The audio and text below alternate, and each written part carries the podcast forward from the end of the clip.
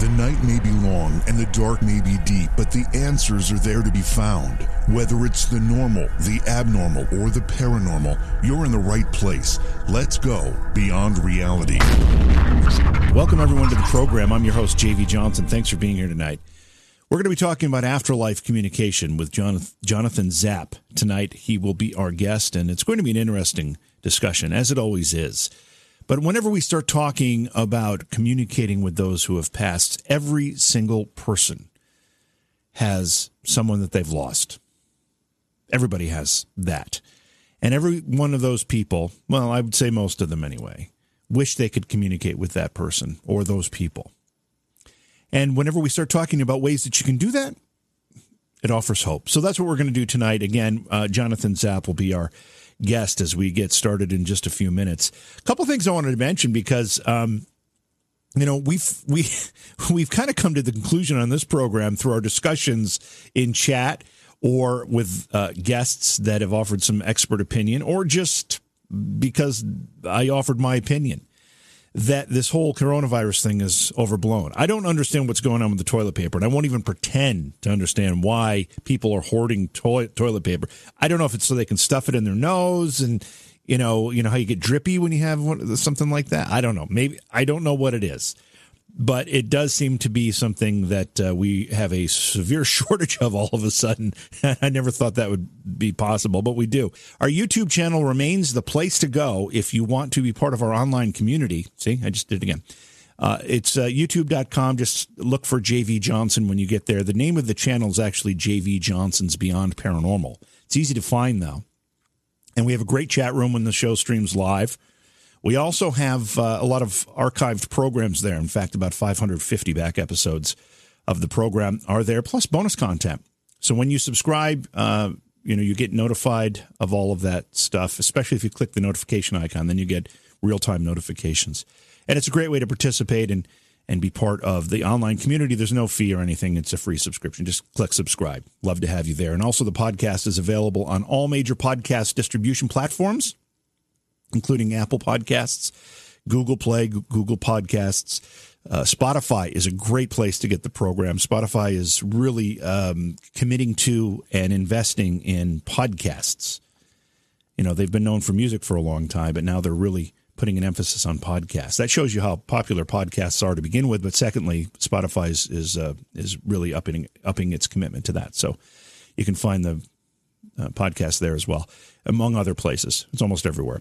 So let's go to break, and when we come back, we'll bring our guest in. We'll be talking tonight with Jonathan Jonathan Zap, and we're talking about afterlife communication. It's beyond reality. We'll be right back. Please support the program. Go to patreon.com slash Johaw. That's J O H A W. When you need mealtime inspiration, it's worth shopping Kroger, where you'll find over 30,000 mouthwatering choices that excite your inner foodie. And no matter what tasty choice you make, you'll enjoy our everyday low prices, plus extra ways to save, like digital coupons worth over $600 each week. You can also save up to $1 off per gallon at the pump with fuel points. More savings and more inspiring flavors make shopping Kroger worth it every time. Kroger, fresh for everyone. Fuel restrictions apply. Our topic tonight, afterlife communication, and our guest, Jonathan Zap, is a paranormal researcher. He's also a philosopher. He is a journalist. He's a teacher. He's an author. He's written extensively on psychology and contemporary mythology. He's also the author of numerous published articles, essays, experimental works of fiction, and the Zap Oracle. His most recent book is called Crossing the Event Horizon Human Metamorphosis and the Singularity Archetype. Jonathan has a background in Jungian psychology, paranormal research, literature, writing, editing, and many other subjects, and he uses his eclectic background to take a multidisciplinary approach to understanding and writing about many subjects. Jonathan, welcome to Beyond Reality. It's great to have you. Thank you very much. So, how long have you been up to this? Uh, you know, a lot of times uh, when people have these sensitivities, somewhere along their life, in their life, either something happens or there's an epiphany along the way that makes you recognize that you have these heightened sensitivities. When did all that happen for you? Um, it started when I was two and a half years old when I had an experience that um, seemed like um, contact with ancestors. And um, later I would conclude it was the chief spokesperson was um, a, grandmother on my dad's side, a woman who died during World War II before I was born, Augusta Zap, and you know, it, had some evidential aspects in that I was able to um, recite a couple of Hebrew prayers I apparently hadn't been exposed to before. But you know, I, I'm I'm a phenomenon. I, I approach paranormal phenomenon from the phenomenological point of view and the skeptical point of view. But most people misunderstand what skepticism is where I don't arrive at fixed conclusions because when it comes to paranormal phenomenon, even when you can show beyond a shadow of a doubt that something paranormal has happened, it's almost impossible to say um, what paranormal thing happened. So let me unpack some of that. Um, so, first of all, um, the idea of phenomenology is we experience, including in our waking and physical lives, phenomenon but we never get to experience the noumena. And that is the case for, say, you looking around your studio right now. When you look around your studio, you're seeing a phenomenon. You're not seeing what's actually there because ambient light from the overhead lights or whatever has to bounce off the topography of the microphone and the furniture or whatever. And now it's entering your eye, which is a simple convex lens. So the image is appearing upside down on the back of your retina. Also, in the center of your retina is a pole where there are no photoreceptors. Um, that's where the optic nerve comes in. Your brain will just fill in what it thinks should be in that missing hole. And your brain will also have to turn that image right side up through neurological processing. so it takes a significant fraction of a second for it to do all that. So, what you are experiencing visually right now is a phenomenon that is very literally a neurological reconstruction of a past event. Because by the time your brain gets that image turned right side up and everything, you know, it's a fraction of a second later. You're seeing what the studio looked like, you know, a fraction of a second before. So, this idea of phenomenology, which goes back to Immanuel Kant, of, of distinguishing between the phenomenon and the noumena. All we ever experience is the phenomenon. Now, when we get to paranormal stuff, um, separating, you know, re- re- determining what the nature of the phenomenon is becomes even more difficult. Because, let's say, for example, um, I believe I'm in touch with a deceased friend of mine, um, and that's actually the case of, of what it seems like to me. I relate to it phenomenologically, which means I relate to the experience on its own terms, but I don't assume that I know for a fact. Um, because that that just puts me in the case of a naive true believer. By the way, the skeptics, because people call themselves skeptics, are usually debunkers. They're true believers in negatives. Okay, they believe, oh, there's no such thing as UFOs or ESP or whatever it is that's the opposite of a skeptic. The skeptics were a group of Greek philosophers who believed, quite rightly, that their powers of observation and thinking would be diminished by arriving at conclusions. And we know that from modern cognitive science, like things like confirmation bias. So a skeptic is somebody who does not believe or disbelieve. They, they simply withhold from premature closure about what they believe. Mm-hmm. And that's what people should be doing about other phenomenon like what's the nature of the physical world because we keep learning that it's much stranger than we think and right now a lot of physicists are saying you can go on YouTube and search for space time is doomed a lot of physicists are now saying that space time are going to have to be discarded as illusory constructs of human consciousness or we'll never be able to reconcile relativity and quantum mechanics so um, this is the way to approach the paranormal. Um, and I've written a lot about this. People can watch a YouTube series I created called Skills for Rabbit Hole Navigation in Age of Metamorphosis. This is a way to approach the paranormal and go down rabbit holes without completely losing your grounding, which is what happens to people when they become true believers and want to convince you that, you know, they can prove this, that, or the other thing. And they're often just showing their, their lack of sophistication in relating to paranormal phenomenon. So, for example, and um, feel free to break in at any moment. Let's say my friend that I believe that I experienced as the surviving spirit of somebody I knew well in the waking life before his death um, were to tell me, "Hey, since you're doubting my existence, I want you to pull out a quarter, toss it 12 times, and I predict it will land on tails 12 times in a row. So now let's say I perform that experiment, the coin lands on tails 12 times in a row. Did he successfully prove his existence? No. Almost certainly something paranormal has happened right. because statistically the odds of getting 12 tails in a row are so low. However, that doesn't tell me what paranormal thing happened maybe my uh, desire, my wish fulfillment desire, plus a telekinetic ability that I might have, you know, without knowing it, manipulated the coin coins so that it would land on tails. Maybe I had short-term clairvoyance and knew that this was the exact right time to do a coin toss and get that result. There's something in paranormal research called decision augmentation theory, where you may, because we have very strong evidence that a large percentage of people have short-term clairvoyance, you may sense when is the exact right time to do an experiment to get the desired results. There are so many other paranormal possible causes that cannot be ruled out that when something paranormal happens, we can almost never say definitively what paranormal thing happened. And we just have to have the humility and the maturity to tolerate that ambiguity.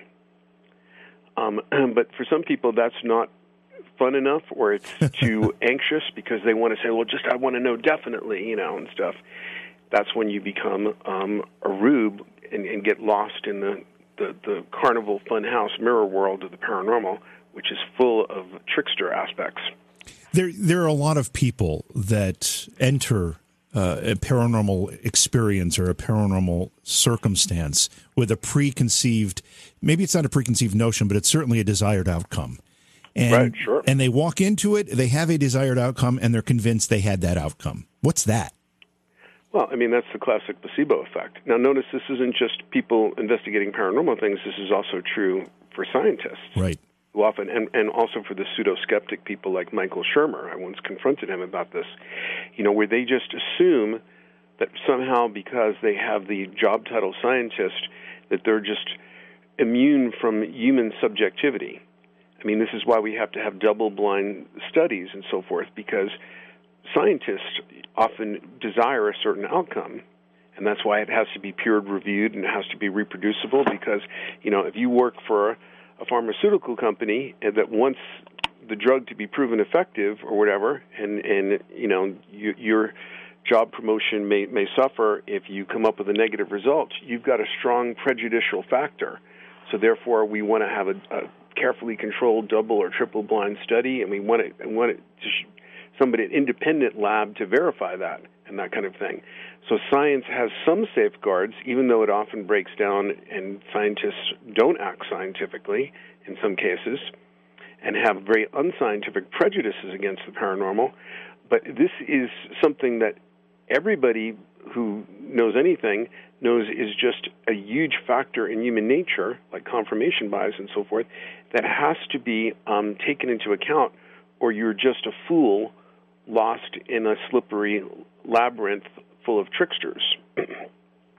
because you, you, the desire to believe something will get, uh, uh, will alter the results.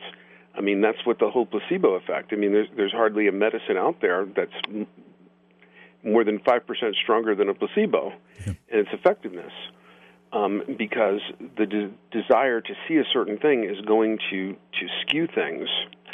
And I warn people about this constantly that just because you had a synchronicity doesn't mean that you're going to be able to correctly interpret the synchronicity. Let, let's say, for example, I'm romantically obsessed with Jane, and she's all I think about. So now I'm going to tend to have synchronicities that will play a trickster role with that obsession. I'm going to get in the car, and the first song will be a love song about a woman named Jane and this kind of thing. And I'll be like, ah, you see, you know, that proves that she's into me or whatever. No, synchronicities can play a completely trickster role and make you, and this, this happens to conspiracy theorists all the time.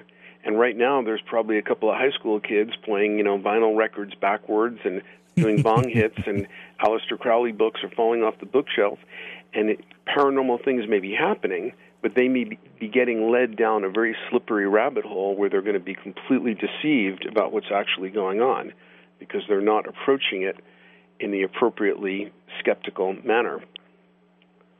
Tell us about your friend. You referenced your relationship with your friend on the other side just right. a few moments ago. Tell us about that. Okay. Well, um, many many different things even before he passed on indicated that something paranormal was going on. So, uh, for example, on March 4th of 2006, I wrote this little rant that was kind of a play on the, the pun of March 4th, F O R T H exclamation mark, and the date March 4th, F O U R T H. Hmm. Um, and so it was called a March 4th Mutant Manifesto, written on March 4th of 2006, and it, it just was maybe a page and a half long, and it said stuff like, you know, cast off your wage slave bondage and March 4th mutants, you know, and, and, and this kind of thing. So on March 4th of 2008, two years later, a extremely brilliant young man um, uh, suddenly had what he described as a nervous breakdown, quit his job at a tax office, and marched forth. On March 4th, two years he knew nothing about me or that this thing obscure document I had written, and he arrived in my hometown of Boulder um, after taking a bus, you know, to anywhere uh, out of town and within 30 minutes of meeting him, um, we discovered that we were both haunted by trying to write the same fantasy story with the same essential plot. It's basically like an elf origin story, and with like many of the same elements. I mean, the similarity was just so, un- was just absolutely uncanny. Wow. And then there were also all these incredible telepathic moments, and even some things possibly related to reincarnation. Like, you know, um, um, he looked remarkably like a deceased cousin of mine who also died by suicide and who committed suicide in 1989, the same year that my new friend was born. And they look remarkably similar and with similar personalities. And, you know, the, the, to tell the story properly would be like 10,000 pages, which is written on my you know Google Drive and stuff, but right. like a lot of it's too personal to share. But um, um, there are so many um, layer upon layer of, of things. When I go through a giant email archive and a giant archive of his handwritten documents, and also like the the, the poems, he was a visionary, brilliant poem would poet, probably the best of his generation. You know, especially if he had lived. Um, there is so much transtemporal mapping of of a cycle of reincarnations that always end with young uh, with suicide, and that's known by some people who have contact with the other side. That's sort of a known phenomenon, however subjective that material might be. And um, there were so we had so many dreams and occurrences that that so clearly. I was just talking to my friend Gabriel Sereni, who's a renowned paranormal philosopher and investigator, you know the the amount of material talking about it to him today. I mean the amount of material that I could show him from before the death. It was just amazing. I mean was, it was hard to consider it like you know reading between the lines or something like that. Mm. So um, you know that's not the only. There have really been two principal ongoing um, interdimensional relationships I don't actually say after death relationships because that would sort of presume a conclusion. Right. And so, even with all the evidence and even with daily paranormal things going on, I have to consider other possibilities. Like, for example, if you know somebody well enough, you have a kind of holographic memory of them. Like, if I said, if, you know, assuming you're not an orphan or something, if I said, you know, imagine, you know, you're having a conversation with one of your parents, and like, I want you to write down like what they would respond to this question or something. You know, you would you would be able to convey their laugh, their sense of humor. You sure, have such yeah. a complete knowledge. And the human psyche is capable of sustaining more than one personality. We see that in the rare cases of multiple personality disorder, which now they call dissociative identity disorder. Um, we, fiction writers experience this where they uh, and I've experienced this fiction writing where you create a character that takes on a life of their own and may do things you didn't expect and that weren't convenient to the plot of the story. And there's a whole movement um, of, growing popularity online and stuff of people making tulpas, which is an ancient concept. It's, I think it's a Hindu word that means mind-made body. And the Jewish tradition, they talked about golems and dybbuk, where you create out of your imagination and out of like creating a highly detailed story um, you you create an autonomous being. So there's a lot of very mysterious stuff about um, seemingly non-physical beings that we don't fully understand. But but there may even be physical evidence. Like for example, um, people who have true um, multiple personality disorder under functional MRI scans, when different um, of these personalities take over, um, the functional MRI scan may tr- change dramatically. Um, also, you know, what we call non-physical persons is again sort of being na- naively assuming assuming that we're like, you know, um, that the, the noumena and the phenomenon are the same. So, like, let's take us for example. Um, you know, we we consider ourselves to be perfectly real, but um, actually, when you get into the physics of it, um, what are we made out of? Atoms. Well, what are the atoms made out of? Subatomic particles. Well, those aren't the little billiard balls that I saw in my high school physics book at the Bronx High School of Science. Right. Um, and they're, they're like probability waves. That you, it's mostly just empty space. In fact, if you took all the empty space out of all the atoms, out of all the seven billion supposedly physical human beings on the planet, we'd all fit into one sugar cube. So people who are one billionth of a sugar cube just like they say people in glass houses shouldn't throw stones, people who are one billionth of a sugar cube, if we're even that, should be careful who we call non physical. Because the, the non physical entities are not necessarily non physical, they're just not physical in the same way as we are. It may be at a different frequency or this kind of thing. um, so, uh, another thing is that people confuse is they're way too sure and arrogant about what's real and what's not real. So, for example, a child has an imaginary friend, and a parent who will think that that's dangerous or something will say, "Oh, but they're not real." well, that's wrong. Um, an imaginary friend is real. For example, if I ask the people in your audience right now to think of a pink elephant, and let's say that you know 20% of them do.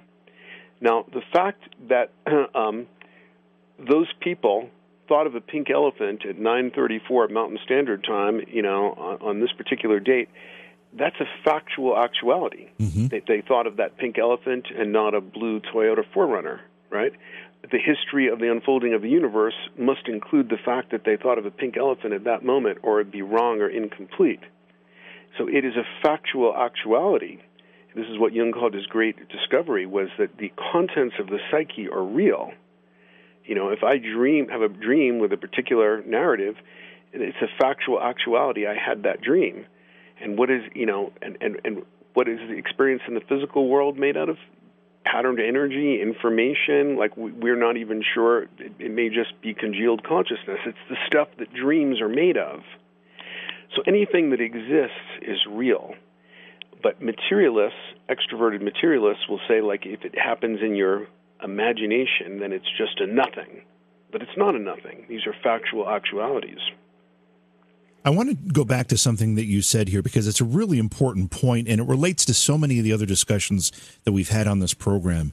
And you broke it down really well. You were talking about each individual being made up of atoms and those atoms being subatomic made up of subatomic particles and those particles being very tiny and really the bulk of the atom is just space or some type of energy. Right do we have a sense of what that energy is, and can that be tied to our spirituality? Ultimately, it very well may, but but right now, physics is in a state of bewilderment. Right? I mean, we don't we don't have that theory of everything that we keep looking for. Right. Um, we we have a whole series of mind blowing paradoxes where where now um, you know physicists are admitting that that consciousness has to be seen as a fundamental force of the universe because you know like the whole wavical paradox where a photon is a particle or a wave depending on what you expect it to be so this is why an MIT physicist wrote a, a book recently. He'd be a very good guest if you can get him. Um, he wrote a book called "The Case Against Reality," where um, uh, with real science and with math, even they're showing that evolution does not favor our perceiving reality. And, and he, they've even even showed very elegantly mathematically why that's so. It, it, what it favors is our ability to perceive fit, what what he calls fitness rewards or fitness payoffs. You need to be able to like distinguish the banana from the rest of the tree. You need to be able to find a mate to pass on your genes, but you but it is not an evolutionary advantage to perceive reality, quote unquote.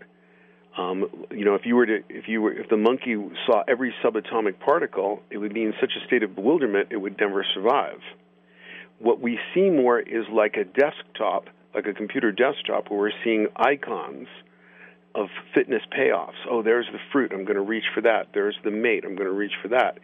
Um, but these are more like abstract representations, and um, and space time itself um, he believes, is a construct of consciousness that's created just like your, your desktop is created to allow you um, to usefully navigate the content in your computer.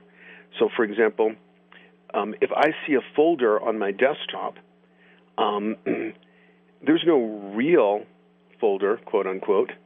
Um, that's a, a, a, set of pixels that are lit up to create an icon to represent something, a noumena, some actual content that's on a computer chip inside the machine.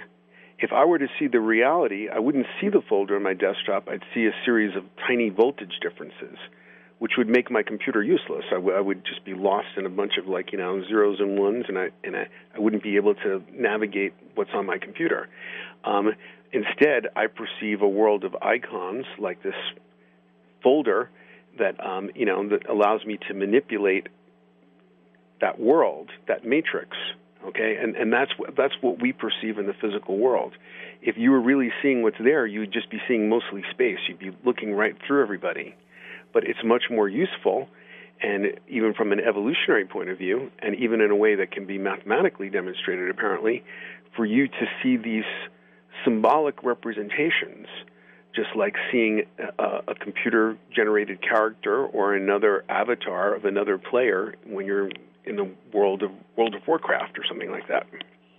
I mean, this these concepts and these ideas change everything. And if we can if we can start to think of things in terms of those ideas, we can open up our minds and our proverbial eyes to uh, to some of these paranormal phenomena that we've long uh, question, but haven't been able to come up with any explanations because it starts to explain a lot of things. We have to go to break here in just a minute, but I want to ask you something. You you said you had, I think, uh, when I asked you about your friend, you had two such relationships, and I know you offered a lot of uh, ideas as to how those relationships could uh, be explained. But what is your thought? Do you believe these are spiritually within yourself from your perspective, or do you believe you are reaching out across some veil, whatever that veil is, into a realm that exists beyond our physical life for those relationships? Mm, my my my felt experience. I'm going to choose my words very carefully. My felt experience is of my friend, and that it's him, and that it's that there's continuity with who he was in the past. However, I make no claim on an intellectual or scientific level of um, a conclusive rea- level of reality. So, so in other words, we have I have like heart gnosis of like what my heart tells me is true, but I compartmentalize that from like my intellect in order not to be a true believing um, intellectual malpractice, um, overly credulous person that um, is no longer able to intelligently um, inquire into mysterious phenomenon. Swing by Facebook and give my page a like. It's JVJ Paranormal. Also find Beyond Reality Radio. Give that a like as well. Follow both of those pages. We often update you on uh, various paranormal topics, plus uh, guests that will be on the show. All sorts of great information there. It's a great community to be part of. Speaking of guests, tonight we're talking with Jonathan Zap. Jonathan is a paranormal researcher and a philosopher and much, much more. His website is zaporacle.com.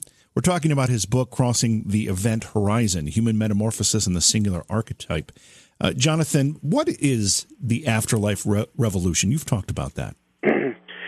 um, sure. Well, um, and by the way, that phrase is also the name of an excellent uh, book by Whitley Strieber. Um, but I was using the same phrase in my journals, like in the weeks before his book came out because we were having similar experiences. You know, he was communicating with his deceased wife Anne, and um, I was having my own seemingly afterlife communications. so, really, the afterlife revolution, I believe, began in 1848 in upstate New York. That's when the Fox sisters began the, the, the modern spiritualist movement um, with table tapping and with seances and, and so forth. And, it, and, you know, they were controversial. You know, one of the sisters later claimed that they were hoaxing, two right. of the other sisters disagreed. But at the same time that that started, spread like wildfire through not just this country but Europe, um, there was a parallel uh, synergistic revolution going on um, with communicate with technology. Um, right around the same time, telegraphy was being invented, um, our first long distance electronic communication medium. And it's interesting because according to the mediums that started, you know, the spiritualist movement with the table tapping and so forth, they said that they claimed that that was invented by Benjamin Franklin on the other side, and it, it seems so similar to Morse code, which was being invented by living technologists who were creating the telegraph. And when it uh, was proposed before the U.S. Congress to spend, it was twenty or thirty thousand dollars to have a, a telegraphic system this would have been like in the right around the same time that the, the Fox sisters got started. Mm-hmm. Um, it was highly controversial. There were ministers saying that this was the you know the tool that witchcraft and stuff like that. Um, and it, it was in a very unusual vote. Um, there were a tremendous number of abstentions, people that didn't want to be on the record for it or against it. It narrowly won to make this, you know, modest investment in a telegraph system. But um, flash forward, you know, just 15 years later, you know, to the Lincoln presidency, and now we see these two new revolutions converge in the Lincoln White House, because Lincoln was so um, into um, telegraphy that he would often, during the Civil War, sleep in the telegraph office that was across from the White House, reading telegrams not specifically addressed to him, and writing, sending, uh, you know, Ulysses S. Grant long, eloquent letters through telegrams to like you know raise his morale and, and this kind of thing. um, at the same time, seances, the spiritualist movement was happening in the White House because um, Abraham and Mary Todd Lincoln lost their beloved son. I can't think of his name, but he was only I think it was Robert. I think so. Yeah, Robert. And um, they were absolutely traumatized. And of course, you know, Lincoln had a tendency toward depression and despair even before that. And so um, Mary Todd was openly inviting mediums into the White House, and seances were being conducted. We, we are not clear how much Abraham participated. He might not have wanted that to be known. But we also have in the Lincoln president the, the most dramatically and unquestionably verifiable paranormal experience where um, it's completely documented, nobody questions it, where, where Lincoln had such detailed premonitions about his own death, his own assassination and, and death. Um, so we saw these two um, forms of, of evolution, a, um, a modern, um, and by modern I, I mean 19th century. You know, we we uh, uh, uh, revolution in interest in the afterlife and contacting spirits. Of course, this goes way back to you know time immemorial in every culture, but it was a huge. Suddenly, it was a hugely prominent thing happening at the same time when other you know uh, countervailing trends of more interest in science and rationality and so forth um, were, were happening, and then we see technology and interest in the afterlife explode again. The spiritualist movement never went away; it just became somewhat less prominent. Um, and there was a lot of, you know, a lot of it was very scientific with the Society of Psychical Research and so forth, and figures like William James and scientists like William Crook and stuff like that. But um, then um, in the 1970s, it was 77, I think, when Raymond Moody wrote Life After Life, and that began the um, revolutionary discovery of the field of near-death experience research. Um, that's just been exploding. I mean, I've uh, you know I've been to IONS International, you know, spoken at IONS conferences, the International Association of Near Death Experiences, and right. these are huge conferences with people from all around the world. and scientific papers. Like my friend Dr. Pim van Lommel, is a Dutch cardiologist. You know, his prospective studies of NDEs have appeared in the prestigious medical journal, The Lancet. Um, and but at the same time that this field was exploding, interest in, in, in scientific study of near-death experience, resuscitation technology, even just in the last few years, has also exploded. So that now um, they say if the Titanic disaster happened today, they could send rescue boats in hours later, pull most of those people out of the frozen waters where they'd still be pretty well preserved, and restart most of them. So now we, we have people able to provide not only do we have more people on the planet, but we have people able to provide testimony of a sort that would only very rarely be available in the past because we're able to bring people back from full on clinical death. And many of them will come back with, with able to report, you know, these extraordinary experiences right.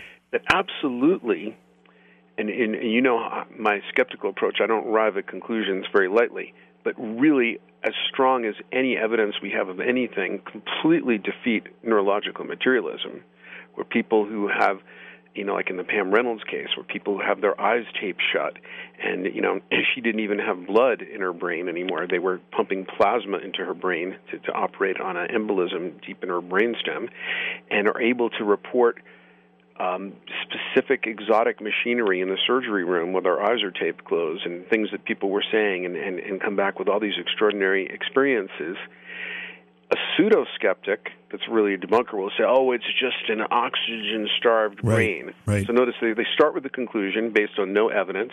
And an oxygen-starved brain, if you talk to somebody that really understands neuroscience, doesn't lay, create these complex memories, you know, and this kind of thing. you know, there are so many um, aspects of death studies that completely defeat neurological materialism, like the well-reported uh, phenomenon that hospice workers often report.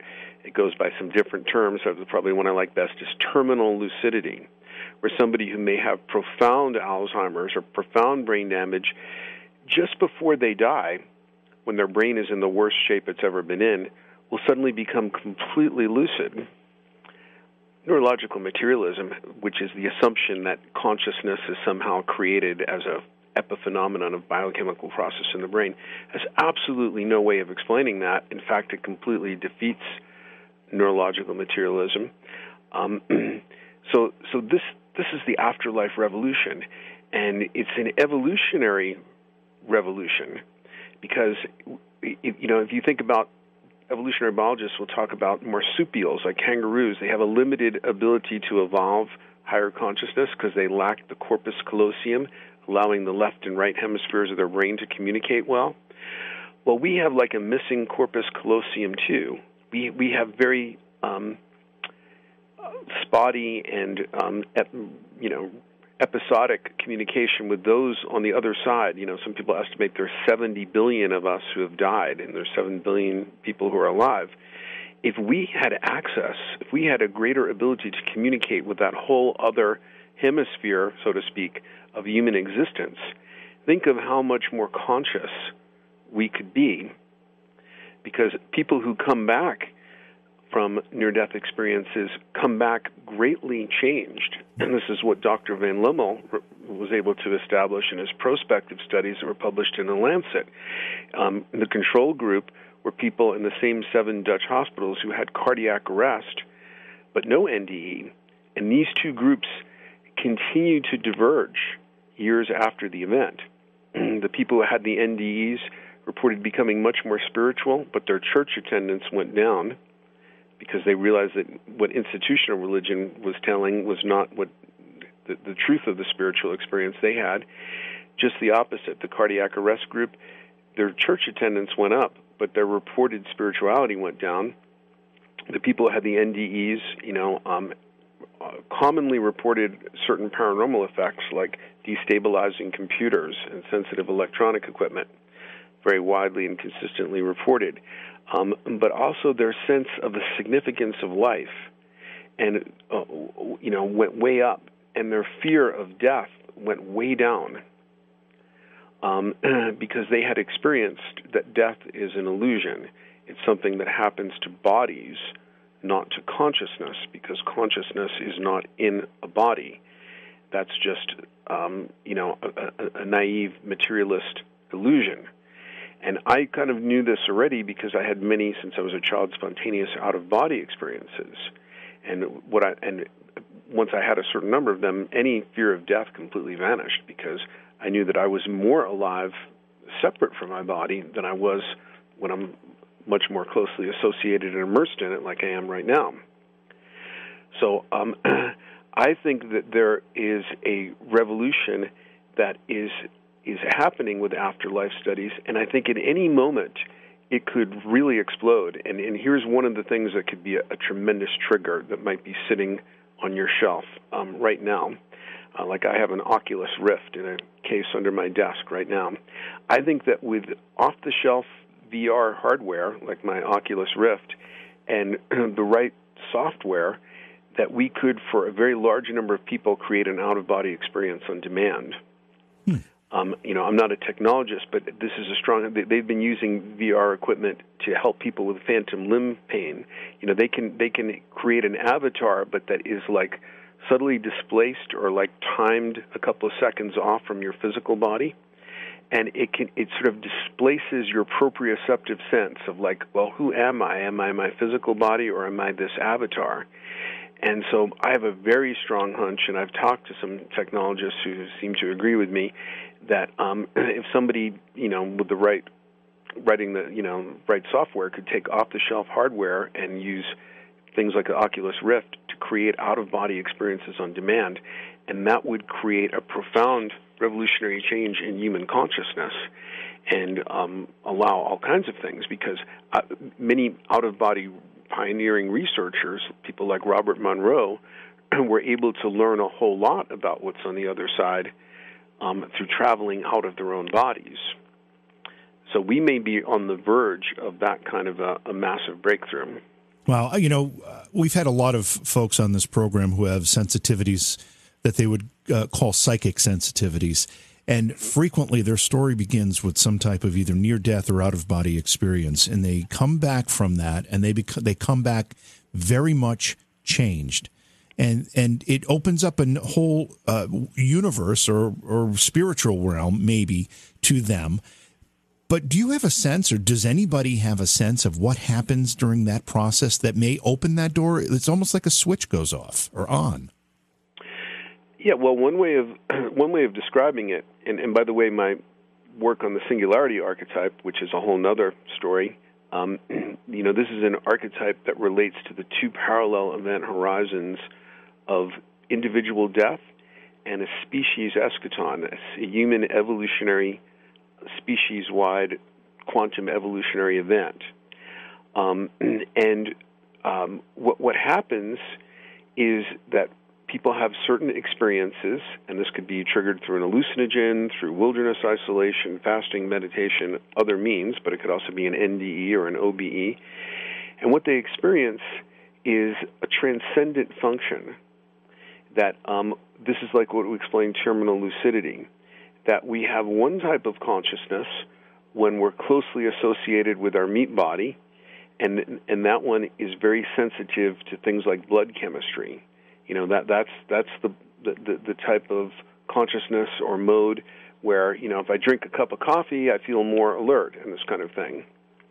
Um, but then, in a state when my body could be devastatingly damaged, or my heart could have stopped, and there's no blood flowing into my brain, where now a transcendent function kicks in, and now I'm capable of like a super processing, where I'm not so tightly bound to the limited awareness, the phenomenon that my meat body perceives, its limited fitness payoff, you know, desktop icons, and now can kind of like see past the desktop, step through the veil, and see more of the noumena, more um, beyond the, the, the flat land of phenomena um, that I normally perceive when I'm closely associated with my meat body and need to perceive when I'm driving on the highway or, you know, doing my taxes and things like that.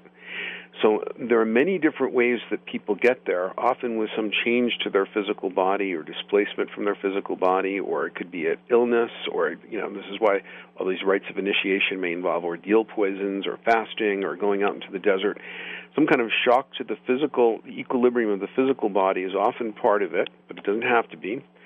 Um, and then uh, this transcendent function clicks in, and suddenly you have access to like an additional dimension or two, and can st- lift up from like the flatland of the mundane world and see all this other, um, much more of the noumena than you're used to seeing. Can everyone contact the other side in some fashion? Is that a, a, a skill or a sensitivity that everyone possesses? Well, I'm an anti-absolutist. My philosophy is called dynamic paradoxicalism, the anti-ism ism. Uh, um, so I would never, anytime somebody says everyone or no one, I'm always going to resist that. Um, what I would say is that it's part of the human performance envelope. Um, it's just like, can everyone run a four-minute mile? No. But um, once Roger Bannister ran the first four-minute mile suddenly people all over the world were running four minute miles. We discovered, okay, that's part of the human performance envelope, and now a really good high school runner can run a four minute mile. So um, it, it, like William James said, all that's necessary to disprove the notion that all crows are black is one white crow. If we have one mother who, remote from any sensory information, knows specifically how her child is in trouble a thousand miles away or whatever, then that blo- blows open remote viewing as part of the human performance envelope, you know, for the whole species.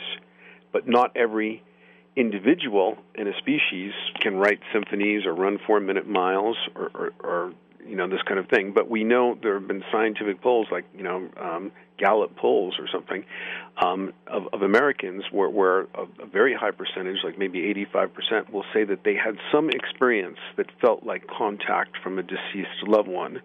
Often it'll be in the form of a dream. Typically, it's something that happens shortly after the person has passed, and it seems on a on a, a level of an unquestionable level of reality. Um, but they don't usually continue that relationship or communication like I've done with my friend. But um, many of these um, experiences of contact um, are powerfully evidential. Like there's a certain class of them called Peak in Darien experiences, and what those are is like in a typical one, um, a young boy comes down to you know have breakfast with his parents and says, um, oh, I just saw Johnny. He was he was standing in my room and was glowing with light and said, "I'm going to be okay. I'll tell everybody I love them and I'm going to be okay." And they're like, "What are you talking about?" Oh, Johnny's in college. You know, he's not going to be home for another two weeks. And then the phone rings, and it's a state trooper calling up to tell them that, like, you know, an hour ago, their son Johnny, the college student, was killed in a car accident. Mm. So, in a Peak in Darien experience, somebody who had no way of possibly knowing through any ordinary means that someone had passed, because they're like young, they're healthy, they weren't expected to die or anything, will um, become aware or get a visit from that person that um, indicates that they are no longer in a physical body, um, and uh, that's a that's a powerful form of of evidence. so, contact um, with a deceased person is a relatively common theme thing um, in, in many people's lives, but often they may have a single instance of that, and and the communication doesn't continue. In, but in other cases, there are many cases where it does. And sometimes, like there was a woman whose husband was like a tax accountant, and he came back and communicated to her, and a lot of it was very mundane stuff, like you know, I want you to write down these passwords. I want you to take the money from this IRA and put it in this account. And so, like for just a few days after his passing, um, she had all this communication with him, but it was mostly about like bookkeeping and stuff like hmm. that. But in some cases, it's highly evidential. Like, for example, um, after Dante, um, the Italian writer, died, um, he, he vis- came back and, and told his son, "Listen, I want you to go up to the attic, and like the third floor war, third board from like the back right corner of the attic. I want you to pry that up. There's a um, a manuscript I left in there, and then he does, and there's the manuscript. Wow. Uh, and people have had that. You know, somebody will come back and tell them about where they um, hid money in coffee jars buried in the basement and things like that. Uh, you know, there'll often be this um, veridical evidence of a kind. Um, now, from my, you know, um, perspective on paranormal phenomenon, it's not absolutely conclusive because you can have these super psi explanations where maybe you know the the living person um, accessed the akashic record, access some field of information, and it came through what seemed like a deceased relative. Um, and you can't discount that kind of thing, but but I would also encourage them to go with their felt experience. If it felt like you know your parent coming back, and there are a lot of classic um, attributes, um, like for example, one of the ways that they'll become aware that a deceased relative, like a parent, has come back is they'll suddenly um, smell their mom's perfume or their dad's aftershave in an environment like a rental car where there was no possibility of any remnant of that scent, you know, through any ordinary way, you know, being present. Um, when people visit, um, they they may be in a very poor or aged physical and or aged physical state when they passed. But when they come back, they, they, they seem to be on average 25 years old. They'll they'll be a younger, healthier, vibrant version of themselves because they're no longer subject to the you know entropy of a meat body and this kind of thing. So there's a lot of commonality in these kind of experiences. You um, reminded me of a story my mother used to tell often, not just to me, but you know, anytime the conversation about ghosts or whatever it happens to be would come up, she would tell this story to whoever was listening. And she talked about being a little girl and her grandmother, her her mother's mother, no, her father's mother, um, came to her in a dream. Now, her, the, the grandmother was still alive, but came to her in a dream and they were at a train station on a train platform and the grandmother said i have to go. I'm, i have to go. And my mother would say to her i want don't go. I want to go with you. And the grandmother would say no it's not your time. So my mother woke up from the dream told my grandfather her father about it and uh, it just so happened that um, that grandmother passed away that night and my mother had no idea um, but had that dream and is convinced that was some type of spirit communication or, or afterlife communication. What do you think about something like that? And what do you think about the dream mechanism for communication? Well, I think it's it, it's one of the, the, the, classic and most powerful um, ways that that communication can happen. And what's interesting is, if I understand your story correctly, um, it seemed like that the dream happened before her actual death event. Yes. Right. So one of the things that that tells you is something that we know about dreams, and everybody who's studied dreams has observed this, like both Freud and Jung, and but many, anybody that's seriously investigated dreams, is that they're they're transtemporal. You know, um, you know, I have this thing about I wrote something called a guide to the perplexed interdimensional traveler because we're all interdimensional travelers, and it's built into our biology. You know, we can't go 72 hours without entering another matrix, another dimension called the dream time, where the laws of physics are different. You're not bound by gravity. And that's why flying in dreams is so common. Why wouldn't you want to fly if you're right. no longer bound by gravity? right. Um, and also, time is different.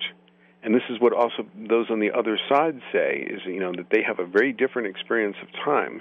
There's a wonderful book about this um, called The Unobstructed Universe. It's a whole other story. But um, um, so in your dreams, you're in a transtemporal matrix just like in a dream, I may be in, um, you know, uh, my parents' house that we lived in when I was two years old, or something like that. Um, and it, I might be a different age. Like I had a dream three days ago where I was a college student. So um, dreams are, are, are transtemporal, and that's why they're so often clairvoyant. Because when you are no longer bound to a meat body, you're less connected to linear time, and um, past, present, and future may all be simultaneously um, apparent. That's why in near death experiences, not only is there sometimes a life review, but um, there's also, it's a rarer thing, but people will experience a flash forward where they may be shown future events in their lives that are then later confirmed. So, um, this dream, in a very poetic and really classic way, I mean, if it was in a a movie, you would almost say it was like a, a, a cliche. You know, the idea of the train station and right. leaving, and you have to stay. I mean, it's as classic as it gets. But we can't doubt her sincerity in reporting it. And um, but it shows you that the the clairvoyant and transtemporal aspect of dreams that this probably is a message from her grandmother who may not have herself, as her conscious ego, even known that she was going to die that evening. But the self, what Jung called the self, which is sort of the totality of all the psychic structures, is transtemporal. The ego is time bound. So to the ego, death or the evolutionary quantum change, you know, um, that the singularity archetype maps out, is viewed as emergency or apocalypse. But what is emergency to the ego is maybe seen as an emergence or a quantum transcendent evolutionary event to the self.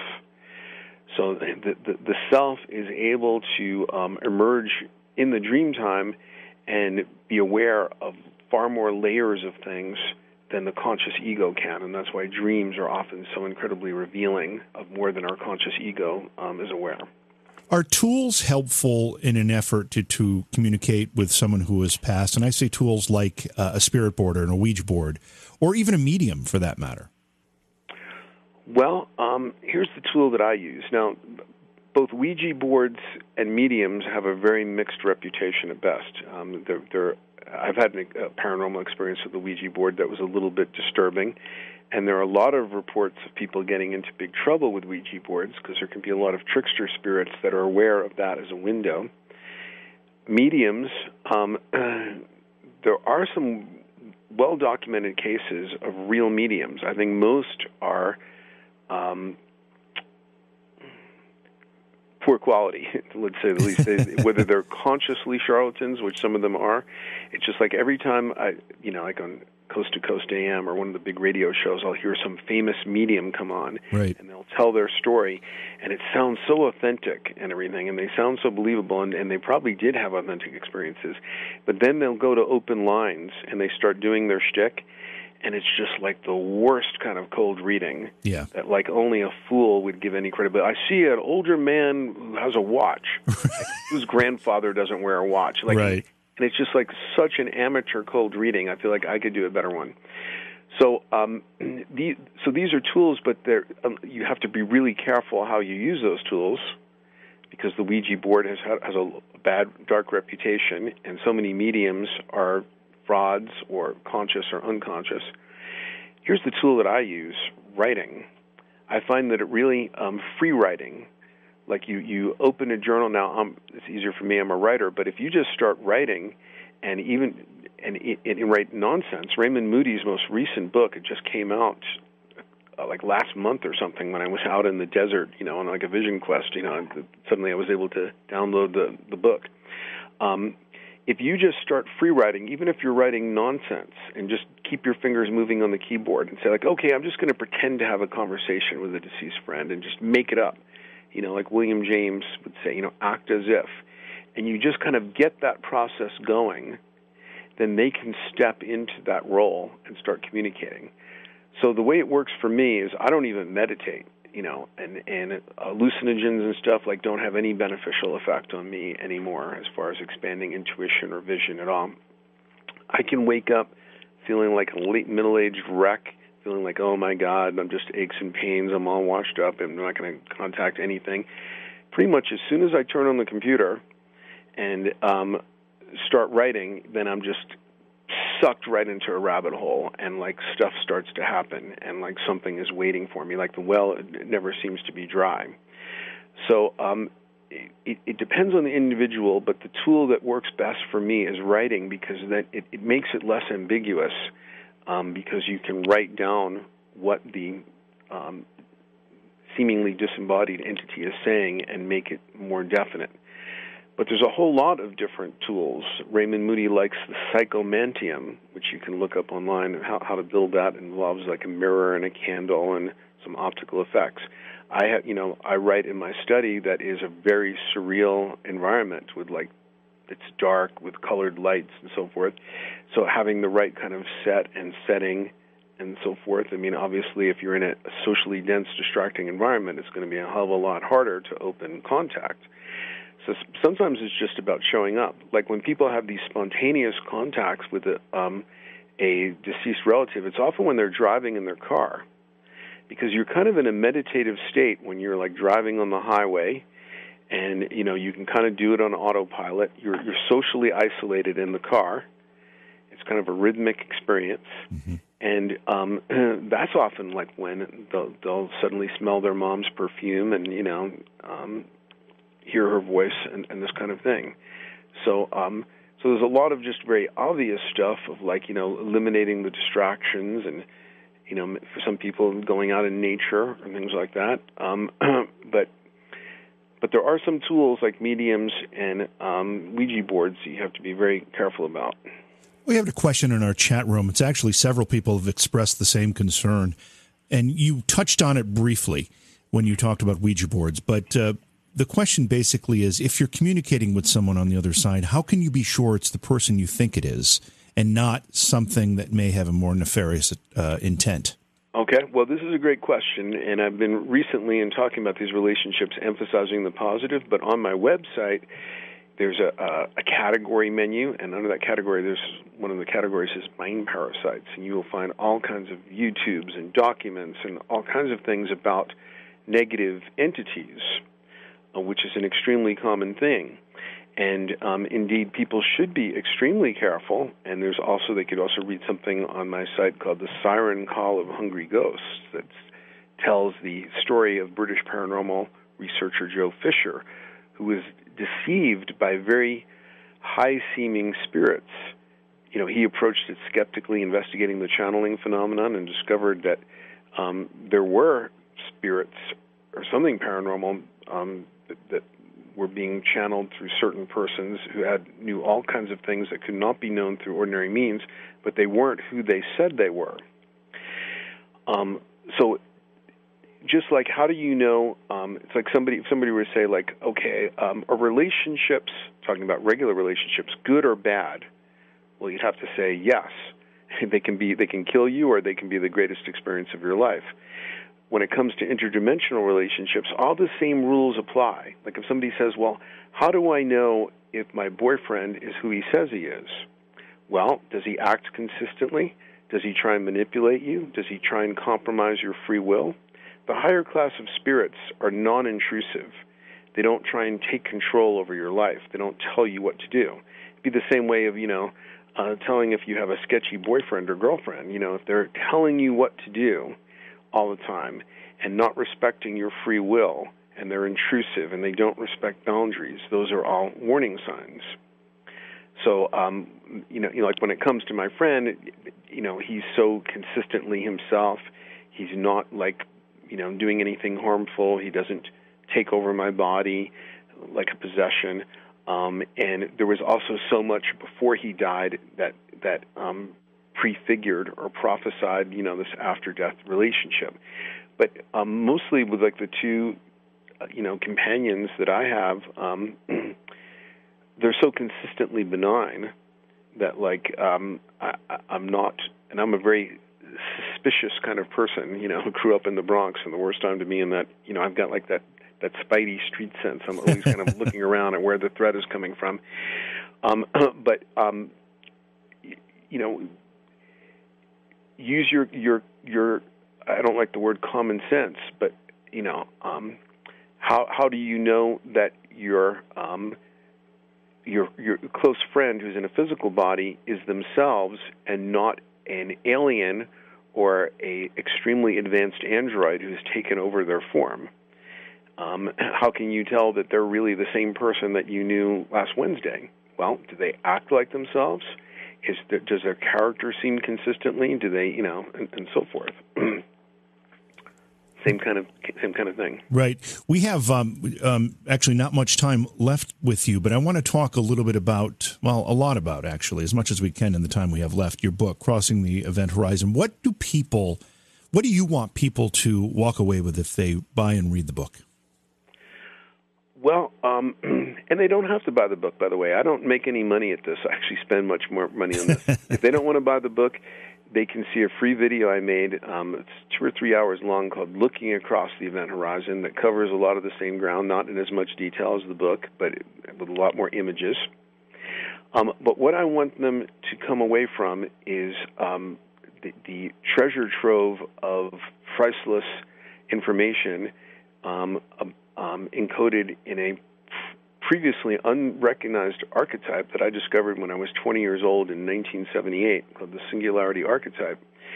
And an archetype is not just a pattern, it's a living agency, it's kind of a living entity, um, and, it, and it, it, maps out and, and also mediates our um, crossing the event horizon of death, which has a lot of very consistent themes, and um, also um, throws back images through artwork like science fiction stories and visions and so forth.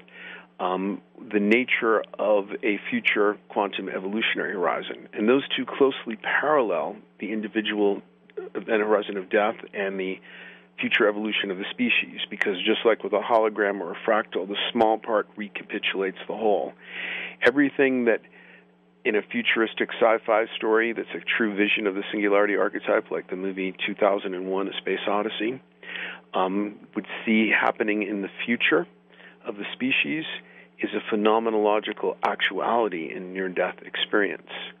So people um, seeing that will know how to live a better life, how to be aware of the things that they need to be aware of in order to successfully and in a healthy way cross the event horizon that is absolutely um, guaranteed of personal death. Whether we get to an evolutionary, uh, species wide event horizon before your individual death occurs or not, um, um, you're definitely guaranteed an escape hatch and an event horizon out of the meat bodied existence. And it's important to know the nature of what happens. Can people have a relationship, as you have a relationship with your friend? Can people have a relationship and not be aware of it? In other words, you know, both of my parents are deceased. Can they be guiding me and I'm not aware of it, or helping me, or communicating with me, but I don't sense it on a conscious level? Absolutely. I mean, and this is widely reported across periods and cultures, and for good or bad. So there's a lot of dark spirit intrusion where somebody who's an addict, you know, maybe you're somebody's an alcoholic, but a spirit that died of alcoholism, but that's still addicted to that substance, may be like sidling up to you at the bar and egging you on, and you're not aware of it. And this is, you know, um, you know, a whole branch of medicine in in in in Chinese medicine and Ayurveda, the traditional medicine of India, the effect of like these kind of uh, intrusive and parasitic entities, and also um, pe- there are so many reports of people um, being saved from traffic accidents and in survival situations by the sudden reappearance of a deceased parent, telling them, you know, okay, stop the car you know, don't go to the next intersection, and then there's a huge accident up ahead of them, and that kind of thing. But that's a conscious one. Unconsciously, you know what spirits will say to mediums and stuff is like uh, you know i visited her 10 times in her dreams but she never remembers so they may you know you may have a sudden insight or intuition that's helpful and not realize the source of it. Mm-hmm. but because this is a very high class benevolent spirit they don't have to um they're not egoistic. They don't have to get credit for it. They're only just too glad to like you know give you help you have the inspiration and that kind of thing. So absolutely um, you know, just like you can have, you know, somebody who is an, anon- an, anon- an anonymous pass it forward benefactor who, like, you know, anonymously gives you money or anonymously assists your career or your life path. You can have, um, there's a class of spirits who, for good or bad, um, may um, have a powerful influence on you without your consciously being aware of it. Jonathan, we're almost out of time. I've got a couple rather important questions. One of them is there's a picture that I'm using on our YouTube stream of you with a tiger. What is that about?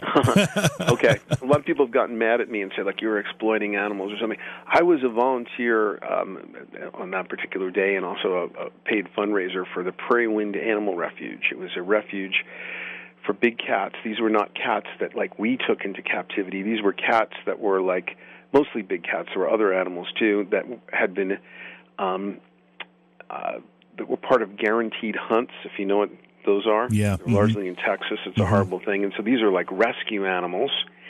And that particular was an adolescent Bengal tiger who had been living with his trainer for like 24 hours a day, you know, since he was born practically, and and was so tame that you know we could sit on his back and stuff like that, or ride around. He was also being given drinks of milk from a baby bottle, so he was very content.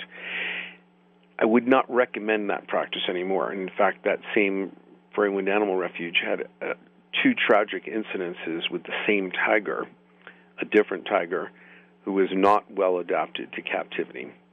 Um, but that's what that was. It was a, a nonprofit animal refuge that I worked for for some years. And one other question I have, because I have a personal interest in it, on your website, one of your pictures shows you with um, sitting at I don't know a desk or something, and behind you there's a couple of reel-to-reel tape decks. You don't see them very often anymore. I've got a almost a room full of reel-to-reel tape decks because I've been buying them, trying to find one that works. Um, what's with the reel-to-reel decks?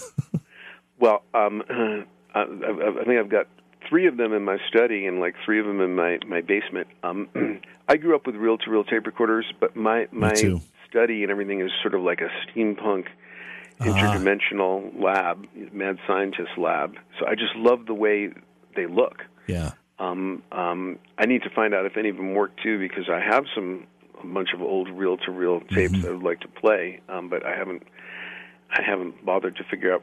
Uh, maybe one of them that might work. Well, my father. Like the they look. Yeah, my father, who passed in 2014, had a, a, an extensive library of reel-to-reel tapes that uh, many of them were just you know duplicated music, uh, but others were things that you know music that he wrote, or it was comedy skits that he and his friends would do uh, when they were over uh, having a little party at the house. And and he's got seven or eight of these reel to reel decks, and not one of them works. And it's been a real frustration for me. And I found one that worked that I borrowed from somebody. I started uh, dubbing one of these tapes to a digital recorder and uh, as I'm dubbing the tape, the magnetic part of the tape is falling, crumbling off.